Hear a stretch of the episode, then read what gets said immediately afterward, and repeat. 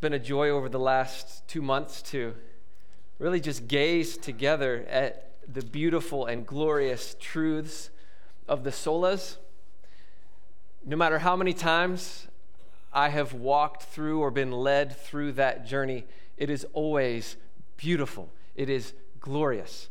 Over the 17 years that we have been in Uganda, I've had the privilege, at least yearly, many times twice in a year, to be able to walk men and women through those glorious truths. And it is rich and it is stirring. And one of the reasons why I have felt that as a great privilege is because I find myself consistently forgetting.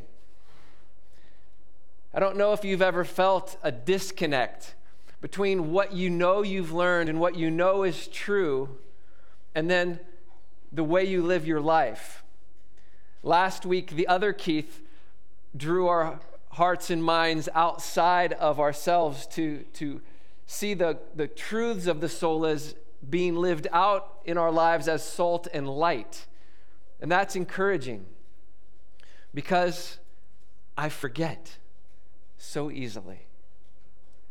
I remember one specific group of men and women that I was being able to lead through this journey, and we spent over six hours just gazing at the glory of God. Passage after passage after passage, reading over and over. Just, it was like a fire hydrant of God's word, His glory, His name. And it was beautiful. And we came to the end of that, really a two day trek, and we began to worship. And that's a great thing to do when you've been gazing on the glory of God. And as we worshiped, one specific Ugandan woman just began to repent. I remember her just praying out loud and asking God to forgive her, that her world had been centered on herself, and that she was really even using God for her. And as she repented, others were repenting. And as I'm sitting there listening to this happening, I was thinking, oh, this is wonderful. Oh, thank you, God. This is good. And it was like this little whisper, What about you? And I was like, Well, I'm good. I mean, I've taught the glory of God how many times? I love it. It's great. But what about me? And as I sat there, God's Spirit began to stir me.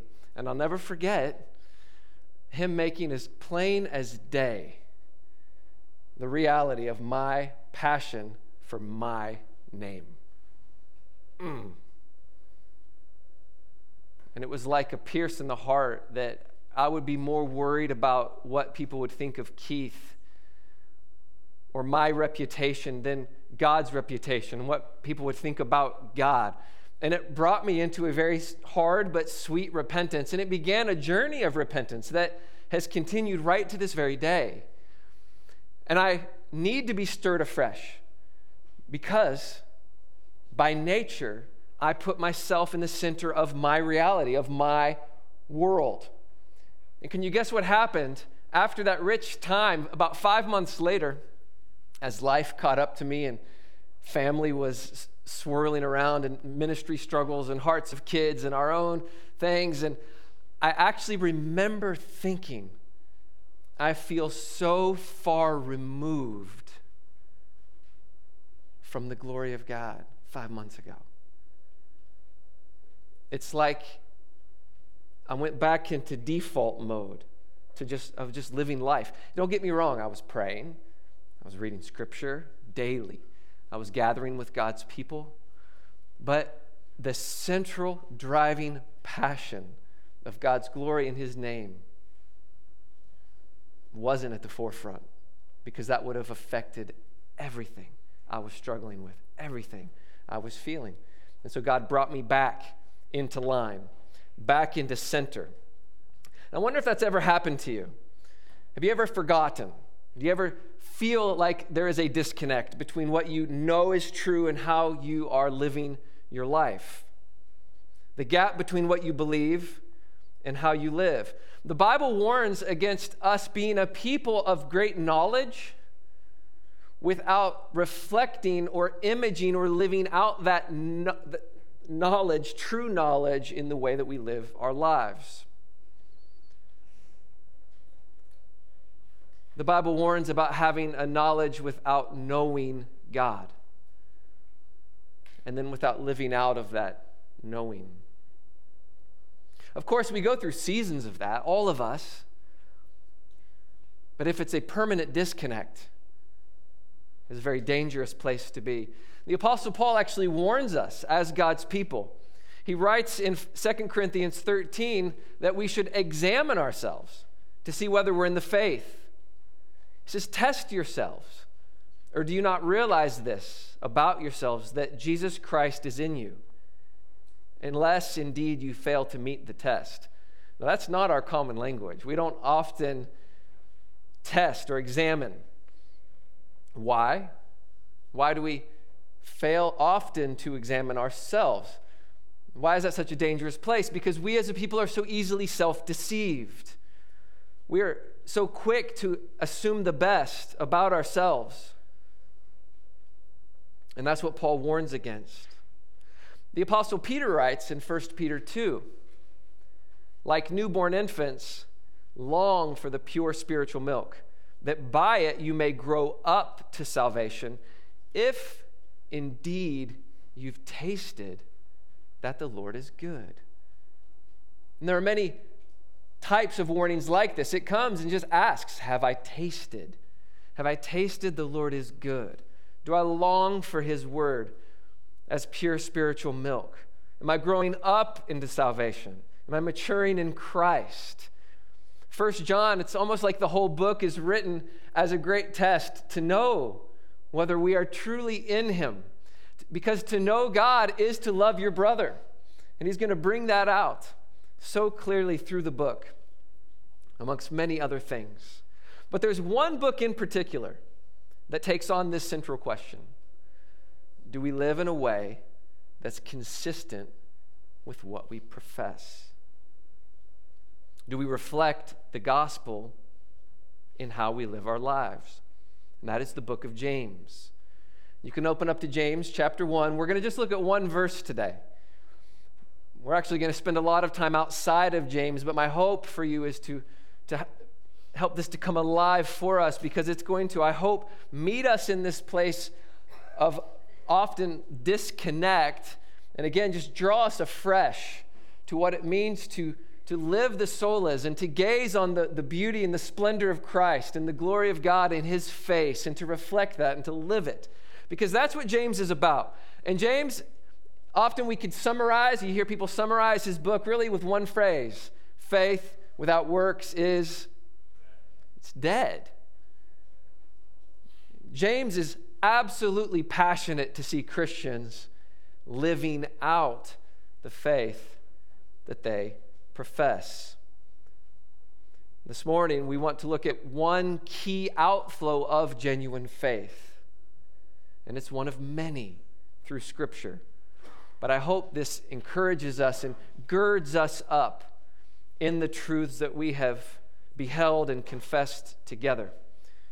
So before we come into James 1, let's just pray together. Father, you know our great need even as we've sung such beautiful, glorious truths. What a good Father. Lord, would you meet each of us in that place of need? You know where we're battling the disconnect. You know where the, the busyness and the struggles of lives or our own passion for ourselves at the center. You know where that leads us, whether in sin, in pride, or just in neglect of what is good or best. Would you meet us and stir us as your body? Would you wash your bride this day through your spirit and your word as we behold you together for the glory of your name? Amen. And so, James, as we come in and just think briefly about the background, you know, he's writing to mainly Jewish Christians, but to all Christians. And these are Christians who have been scattered uh, outside, outside of Jerusalem. And he's walking them through really how do you deal with trials, the challenging things that we face in life, because they are many. He talks about asking God for wisdom and how to live the life that God calls us to live. At the heart of that is just that central truth that genuine faith, and notice that word genuine, right? It's genuine faith must have an outflow of action. We cannot live a disconnected life. Repentance will consistently bring us back to center as we confess Christ and our need for Him together. And we get a glimpse of this in James 1, verse 22, when he simply writes, But be doers of the word and not hearers only, deceiving yourselves. And there's that self deceit imagery. And that's one of my greatest fears. If you say, Keith, what are you most afraid of? One of my answers will be that I would be self deceived, that I would think I'm one thing or that I'm fine, I'm good, when in reality, I am not. To the point where I wouldn't even have ears to hear those who love me or know me or see me point out the reality. Even as we talked in, our, in the covenant of those who stray or of my own straying heart. I don't want to be one who is self deceived. I want to know the word and love the word and do the word. And so the warning comes don't be a hearer only, because it's so easy for us as a group, as a body, to gather and hear and go and live our lives. In verse 26, he gives this same type of image when he says, If anyone thinks he is religious and does not bridle his tongue, but deceives his heart, this person's religion is worthless. Well, right off the bat, you might go, well, religion, religion, you know, we think of religion as a very negative term. And often in West Virginia, I've heard people say, I, want, I don't want religion, I want relationship. And uh, so we see it as this contrast of, of opposite, right, of what real relationship is. That's not how James views religion. Religion is very positive. It is the outflow of your confession of Christ and how you live that out. And so, uh, a worthless religion is one who thinks he is religious, a true follower, confessor of Christ, but doesn't bridle his tongue. And really, that's just outflowing Jesus' teaching that it's from the heart the mouth speaks. These two things are connected. And if, if, if the mouth is speaking what is wrong or sinful or tearing down or counter to what God has shown as good and right and true, there are many passages we could visit. But if there's a disconnect, our hearts are deceived and our religion is worthless, holds no value. Because a changed heart is going to be expressed in a changed tongue. And that could be the sermon of the day. We could just camp right there. But all of that is just to lead us forward, really into verse 27. Because James wants to address what a genuine faith in Christ looks like. You can see it there on the screen. Religion that is pure and undefiled before God the Father is this it's to visit orphans and widows in their affliction and to keep oneself unstained from the world. I like to check translations because the ESV actually, the older ESVs will translate different than the newer ones. And so I've got to see how the wording is as it compares. And that's very important, um, especially in this, in this verse. Um, but as we look at, as we just come into the text, you know, James, he, he again is going to use this religion, right, positively. Faith in Christ lived out that's pure and undefiled. What beautiful imagery. Because impure faith, or if we said defiled faith, is going to look like many things. But he doesn't use impure or defiled. He's going to go to the other side and say, This is pure. And if you've ever been in a place where you struggle with water that's clean, you definitely echo with water that's pure. And that word, pure. You do not want to drink impure water. Um, and it, that's the word that Jesus uses in John 15 when he says, already to, to his disciples, already you are clean because of the word I've spoken to you. You are pure. There is a cleansing, there is a purity. And so, a religion that's pure, it's, it's not spoiled or polluted, it's undefiled, it's, it's not contaminated, often by mixing with those things that God has said are not good, not of Him or of the world. Um, pure and undefiled religion.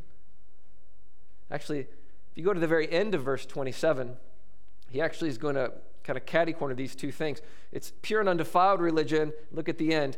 It, to keep is really to keep oneself unstained from the world. It's to not let the world dictate how you think, how you view yourself and others, what you value, what you pursue.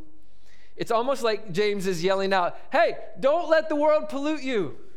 Don't let the world be your shaper and definer. There is something greater, there's something better.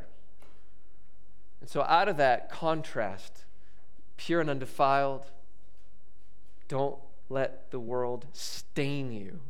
Keep yourself unstained from the world. He's going to package really the positive side of what is pure and undefiled religion. What is it? See, because the wrong source is going to bring the wrong outflow.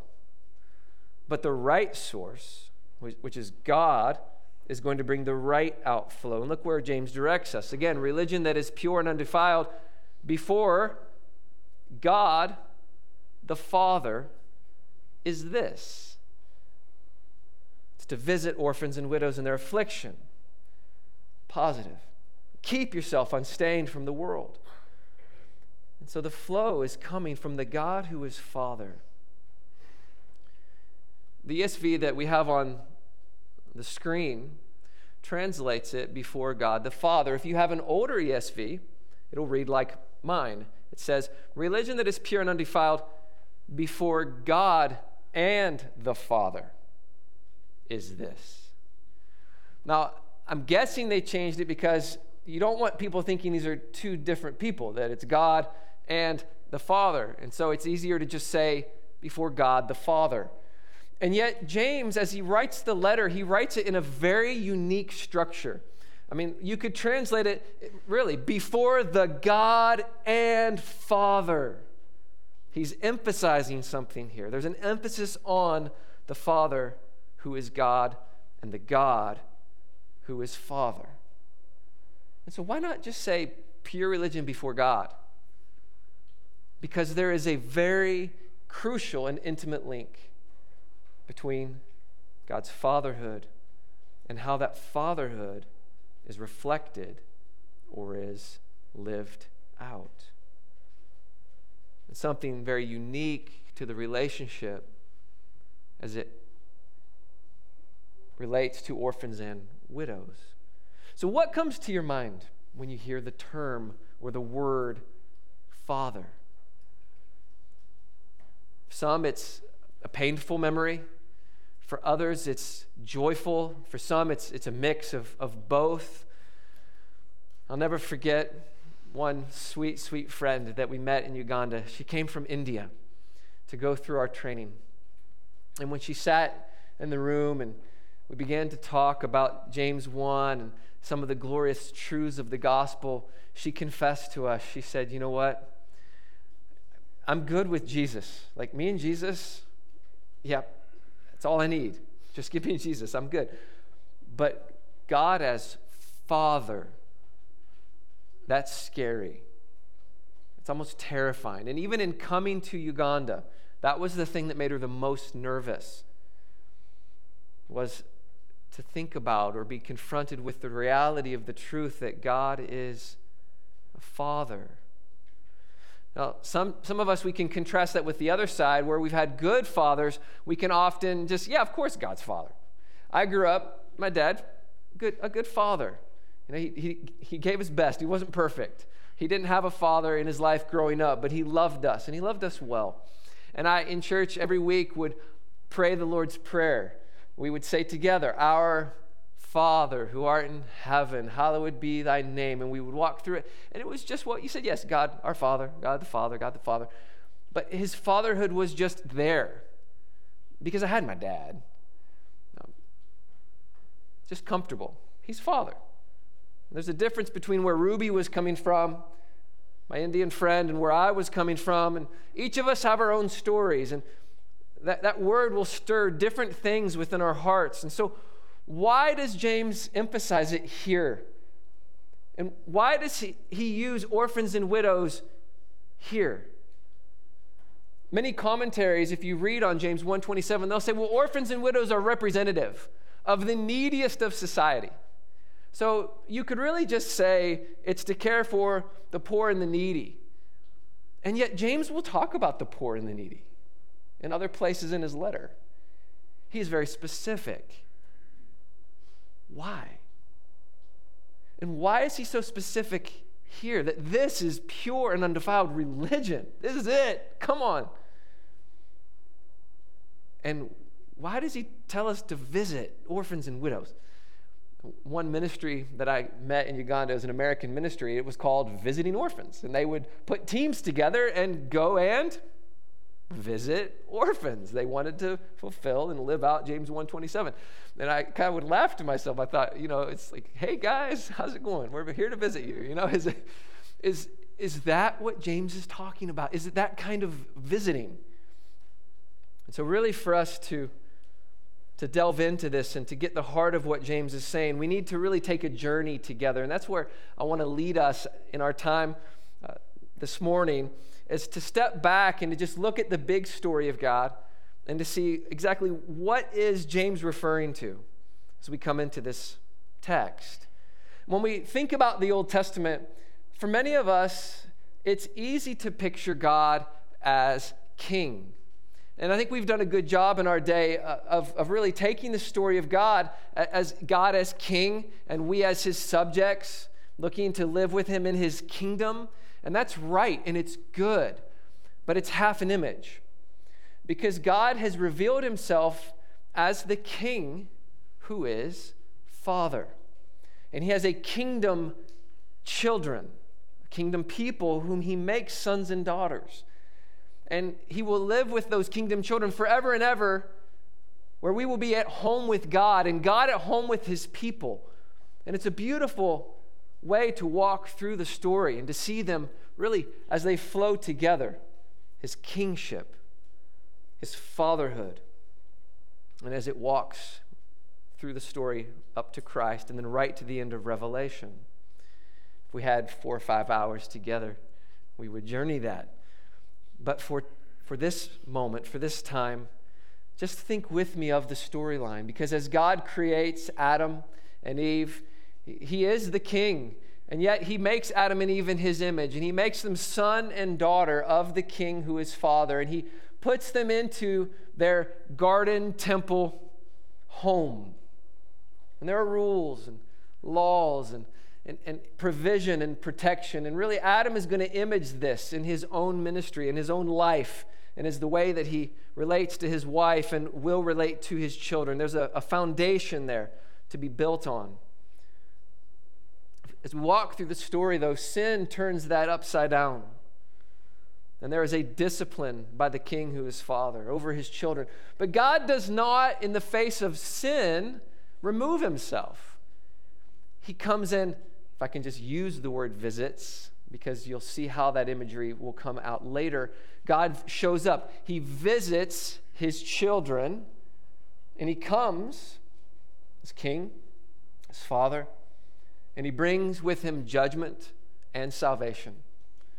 And in that judgment, he proclaims to the serpent what will happen to him and what will happen in the future as the offspring of the woman will crush the serpent's head. And really, as what was done at the fall will be turned upside down. And so, as God proclaims judgment, he also proclaims salvation to come. And what a good father. He does not abandon his people. And if you walk through the story, he appears to Abraham and he makes royal and family promises to him. And, and, and in that, he promises to make him a nation. And if we walk through the story, there will be a new home, almost like garden imagery, where he will take his people and lead them into. But before they get there, they spend 400 years in slavery in Egypt.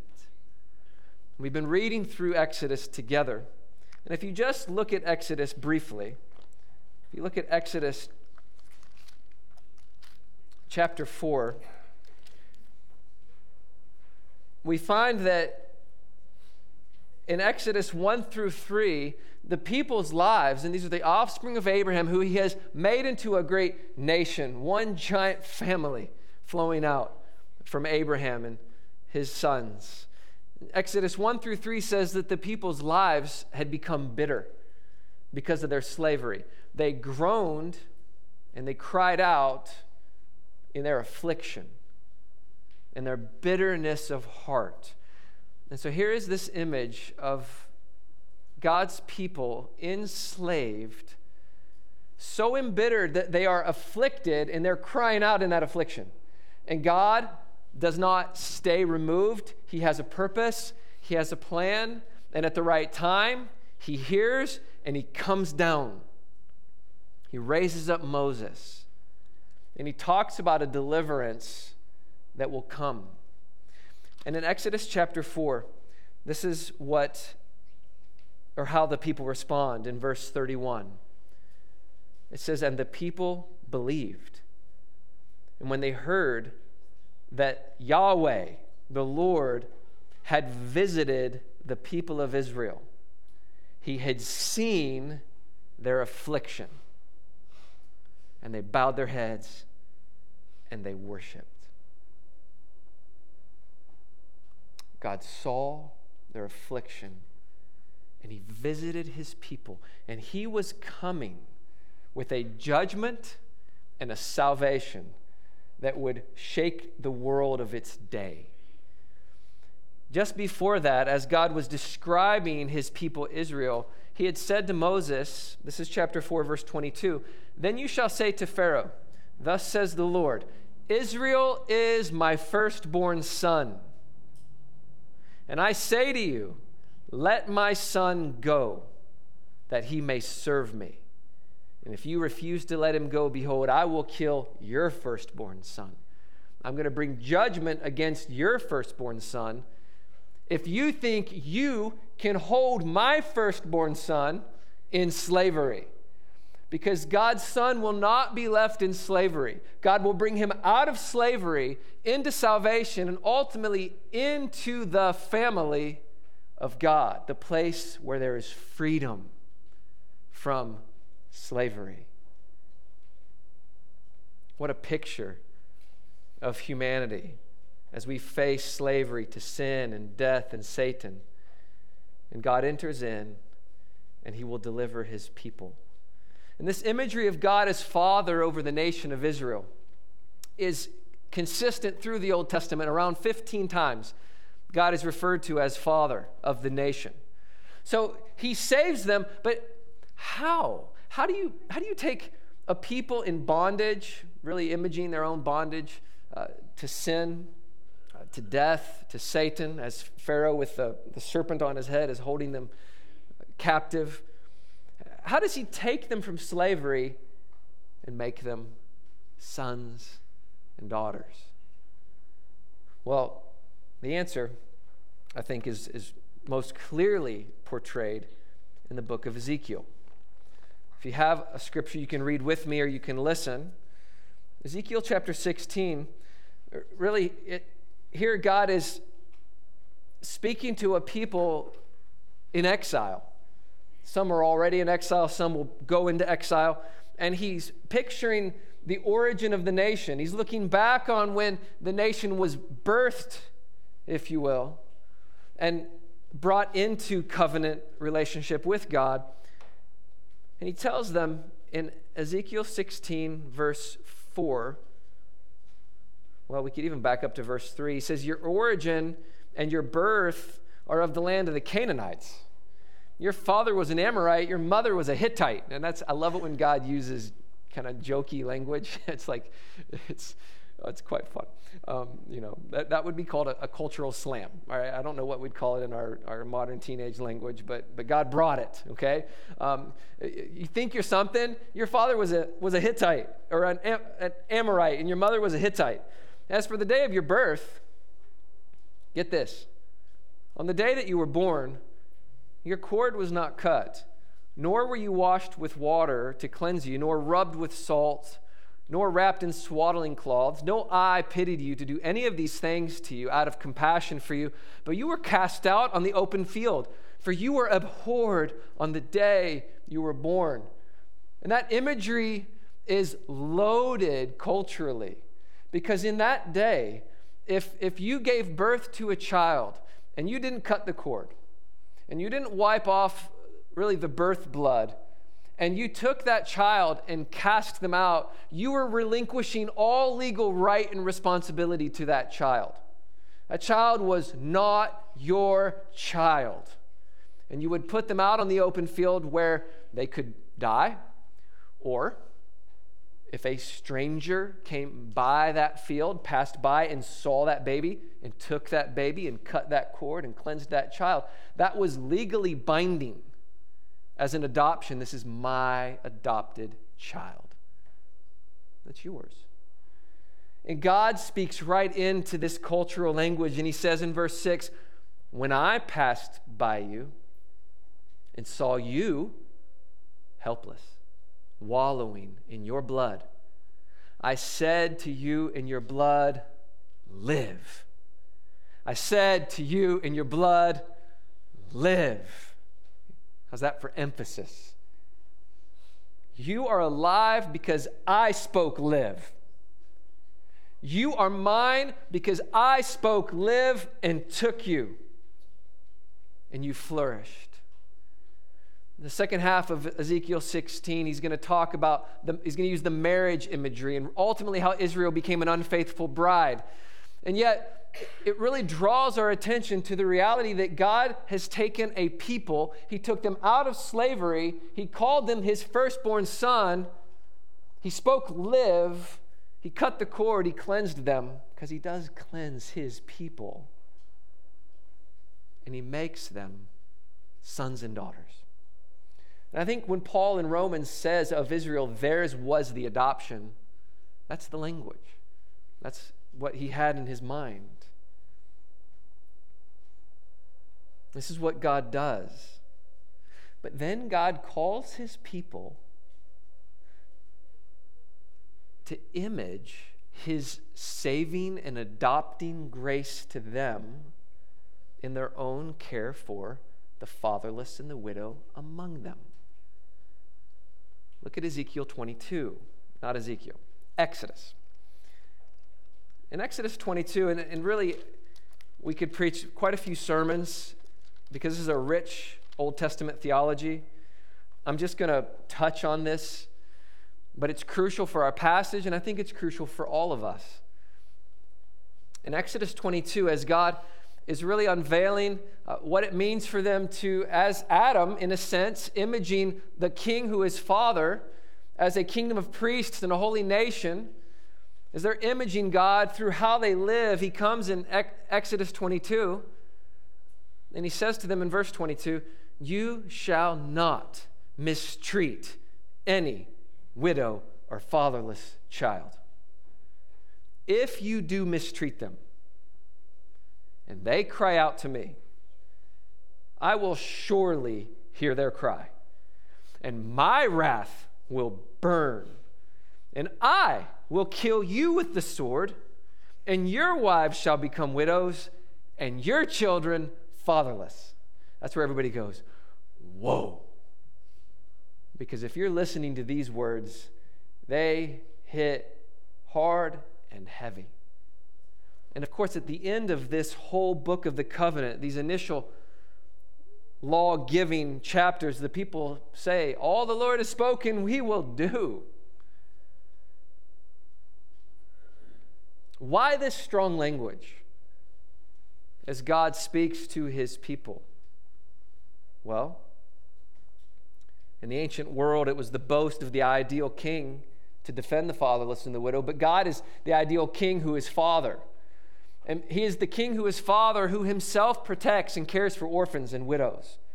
And he is the king and father who himself protects and cares for orphans and widows, but he does it through a people imaging his fatherhood, his care. To the point where if they fail to reflect God, to image God, and the fatherless and the widow cry out, God makes it known. He says, My, well, first he says, Surely hearing, I will surely hear their cry. The Hebrew is, Hearing I will hear.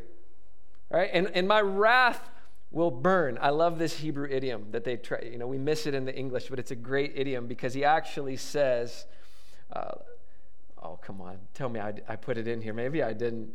Um, see if I can remember. Uh, uh, my anger will burn. My nose will become hot. Isn't that great? God is going to be pretty upset. And the irony is that the judgment will be that they ultimately, for the men, their wives will become widows, their children will become fatherless. As they fail to image God, they will become actually the thing that they have failed to take care of. So this is really on the men. It falls hard. It's not only for the men, but it comes directly to the men. And this is in line with Deuteronomy 10, where God reveals his name. I won't read it, but he really, part of his name, as he says, who he is, is he is the, the defender of the fatherless and the widow. It's part of who he is. Deuteronomy 10 18, if you're taking notes. He reveals later that he is the provider for the fatherless and the widow. He commands his people to leave the edges of their field or the corners specifically so that the fatherless and the widow and others can come and actually eat and have food. Well, that's beautiful, right? Because the very fields of, of the farmers, all, they're all farmers, you, you get a farm to eat. Um, your field is actually defined by the portion that's for the fatherless. And so to go and work in your field, you pass through that portion as you go and harvest. You leave the outside. God is the provider, but He provides through His people. And He provides not just in the harvest time, but He provides also when there is no food. And every three years, He commanded them in Deuteronomy 14 that they were to bring the tithe of their produce in the third year and store it up in a storehouse in their town. And that storehouse was so that the fatherless, the widow, the sojourner, the Levites could all come and eat.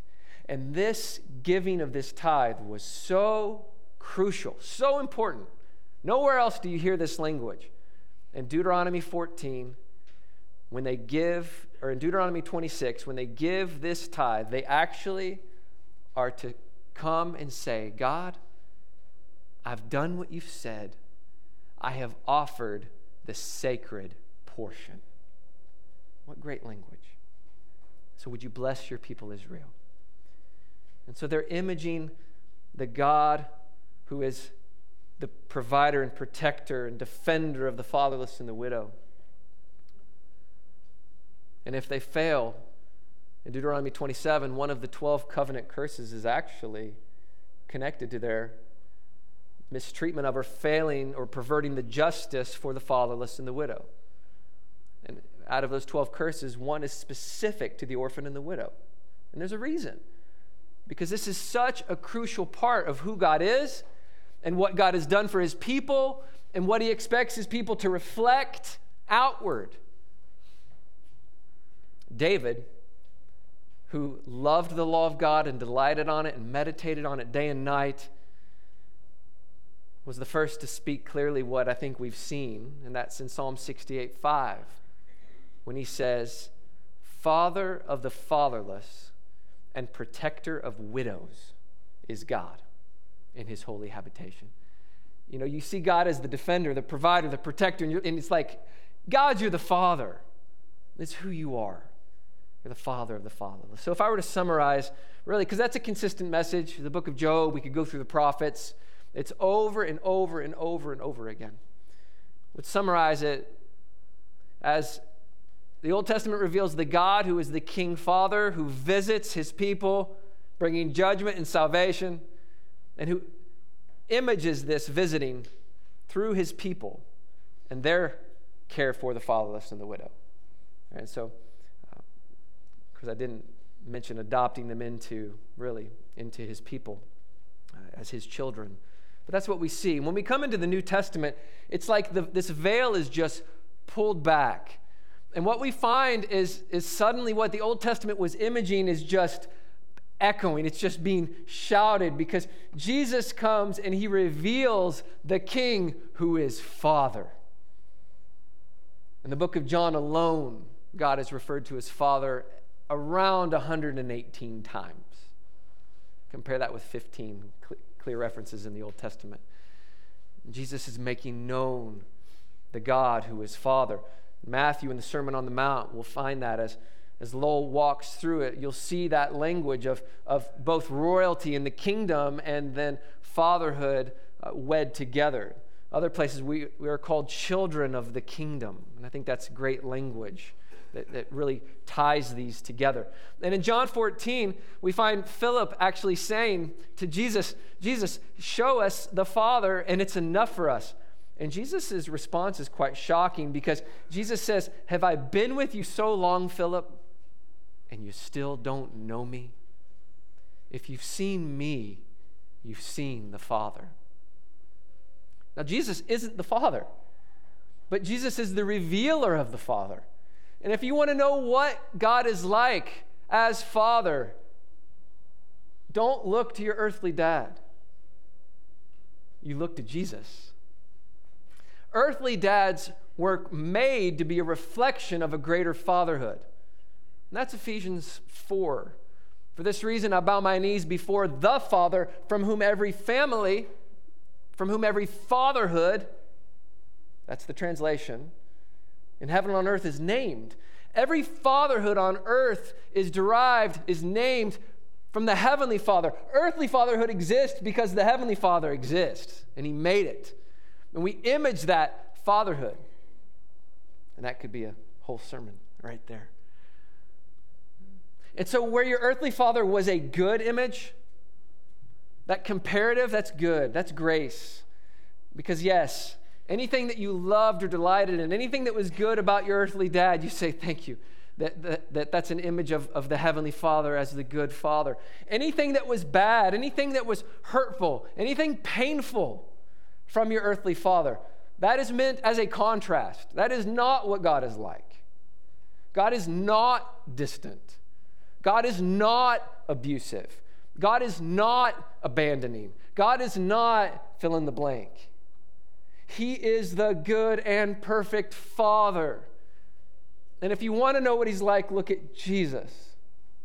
And that's life changing. And that was life changing for my friend Ruby. Because she was able to begin to get past her earthly dad and say, okay, this is what God is like. This is who He is. The Jesus I've loved actually shows me who the Father is, who loves me heart began to soften. Jesus came into the world that is in slavery to sin and death and Satan. And as he came, he hears our cries in our affliction and he's moved with compassion. We see Jesus touching and healing and all that he did. But in Luke 7, after he raises a widow's son, now that's interesting. He raises a fatherless child. So you have a fatherless, the fatherless and the widow in this image. He raises the fatherless boy from the dead, and you know what is proclaimed? God has visited his people. Wow. The Exodus imagery, because Jesus is bringing a greater Exodus where he comes and he enters into this brokenness and our sin and this bondage to slavery and Satan, and he visits with judgment and salvation. but he does it through giving his life for the people who break the very commandments he's given. Because all of us have failed. We failed, what, even just in Exodus 22. For the fatherless and the widow, I deserve that judgment. But what's incredible is that God took that judgment and instead of pointing it onto Keith, killing me with the sword, he put it onto his son. And his son, who perfectly fulfilled the law and who loved orphans and widows, who loved all people, who lived the law blameless, he took the judgment of God. And the Father gave his only Son. We find the Father giving, we find the Son saving, so that forgiveness can come to us, so that cleansing can come to these hearts, that we can be washed and renewed in the glories that the gospel proclaims. And Jesus is the way to the Father. And he does this. He meets us as he saves us, and he adopts us into family. And I looked at this a little bit with you as we went through uh, Christ alone, as he brings us into family, as he adopts us as his children. It's a glorious truth as he sets us free to call him Abba, Father, as we gain the inheritance of the children of God.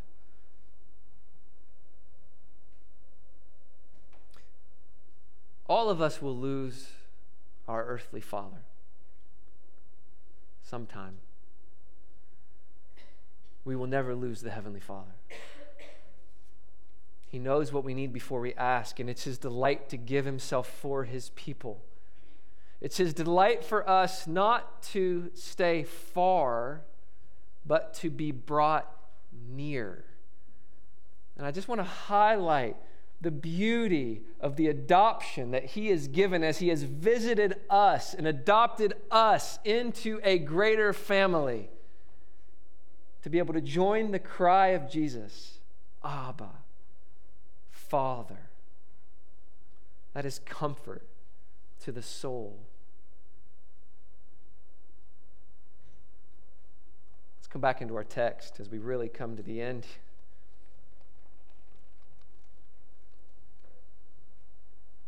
James 1 pure and undefiled religion. Christianity lived out before the God and the Father is this visit orphans and widows in their distress and keep yourself unstained from the world. You see, we outflow or image the truth and the hope of the gospel, the saving, adopting King who is Father, outward as we care for orphans in our midst. I think there's a reality of spiritual orphanness. Um, we have a father outside of Christ who is Satan, but he, he didn't give birth to us. We are estranged from, the God who actually is the reason why we exist. I love the song It says, My orphan heart was given a name because that was me. I was a slave and a spiritual orphan, by nature following Satan as my father, but he is a slave master father. He is a usurping father. And as we come, we find God visiting us and then using us to visit orphans and widows in their affliction. And this is gospel imagery. And I think that's what James is doing. He's taking all of this Old Testament background and all that is true in Christ, and he's saying, You want to sum it up? Here it is. You come in a way that brings salvation, that changes the place that an orphan and a widow finds themselves in in their affliction, in their sin, or in their struggles in life, all the challenges that a fatherless child faces or a widow faces, and we come with the news of the gospel and a father who loves. And we image that in our love, in our care for the fatherless and the widow in our midst. It's an outflow of Him. And what's amazing is that through that, we get to see God's fatherhood displayed in our midst. And you know, God is so gracious because in Jesus, we do get to know the Father. And, and we can engage in a journey with the Father, just walking with Christ. But in His amazing, abundant grace, He has chosen to bring His fatherhood and make it tangible and revealed through imperfect but redeemed fatherhood. Right here, you and me. When Ruby was discovering the truths of God as Father, she, it was like there was a barrier and a disconnect. She kept saying, I know it's true in here. I know it here. I don't know it here. It's almost like God is good to be father to everybody else, but not me. I'm going to be left behind. I can never be good enough. She was always trying to please her earthly father. She felt like she could never please her heavenly father. It was a barrier for her. She wrote a letter to Laura Beth and I. And as we read the letter and just heard her heart cry, we got together and we sat out on our side porch. And as Ruby was just articulating these barriers in her heart and these struggles and how she wants to know the Heavenly Father, but she just feels so broken in earthly fatherhood. And as she was talking, it's like the Lord just dropped this little thing in my heart. And I just said, Ruby, have you ever been hugged by a, by a, by a man in a, as a father in a way that's pure? Right? I didn't use the word undefiled, but should have. Um, in a way that's pure. And she looked at me and she said, No. I was hugged. I remember being hugged by my uncle, but it was gross. And I just said, Ruby, can I hug you? And Laura, we got near. I just took Ruby, just hugged her. And she just started weeping, just weeping. And we, I cried, and Laura Beth cried, and we just, and we prayed. Lord, what's going to come from this? It was amazing.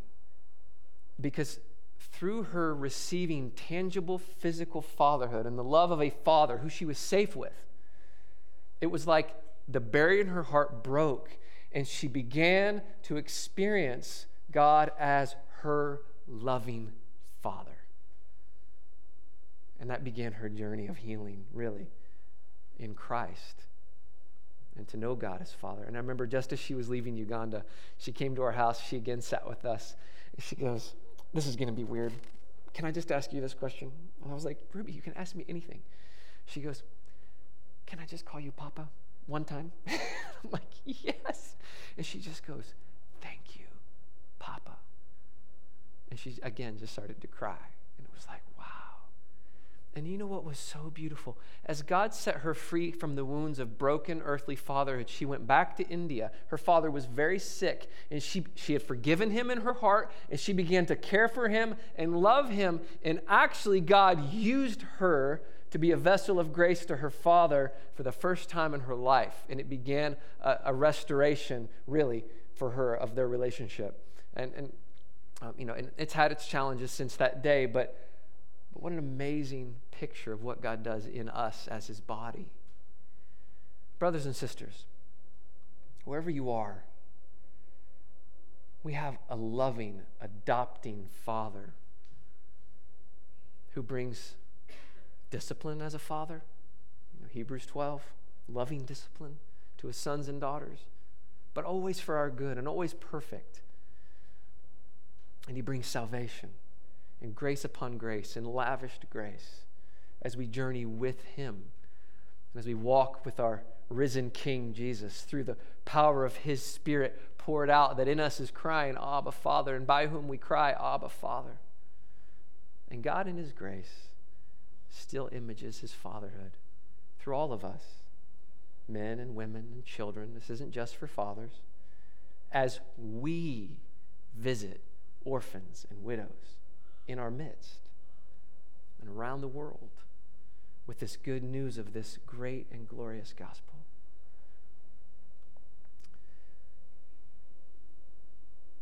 the disconnect, the struggle that we can feel to live out what we know is true.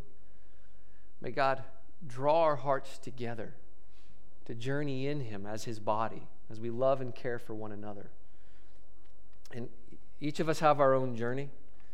I remember when God was teaching these things to me, my wife even said, You know, Keith, I'm glad this is affecting you. Um, I hear you, but it's not, it's not really stirring me. But what was beautiful was that over the next year, as she just began to walk in the truths that she knew were true, God continued to soften her heart. Um, and to this day, like I just, I love seeing my own wife's blossoming in her love for her real daddy, her real father, God. Um, and so, may God meet each of us in our journey. Let's pray. God, thank you for your word and and just for your grace to your body, that you are the, the good, good Father who is also King. And you are a raging fire. You are the holy and great God. And yet, in our fear of you, we are drawn near in love because you draw us near, because you have spoken live, and you have adopted us into your family. And you've given us the great privilege of reflecting that through adoption and through orphan care and through fostering and, and just through loving and adopting orphans into our hearts, and caring for widows, and living out this great gospel of this saving God. May we as a body be passionate for these truths, even as we see them being lived out uh, through Peter and Leanne and through so many others in this body. Would you bless them, God, and would you use us as we reflect the God who is Father. As we come to this table, God, thank you that we can gather as your family. We can remember the sacrifice that has cleansed us so that we can live pure and undefiled religion. We can live out that faith to others. Thank you, Lord, for your word. In Jesus' name, amen.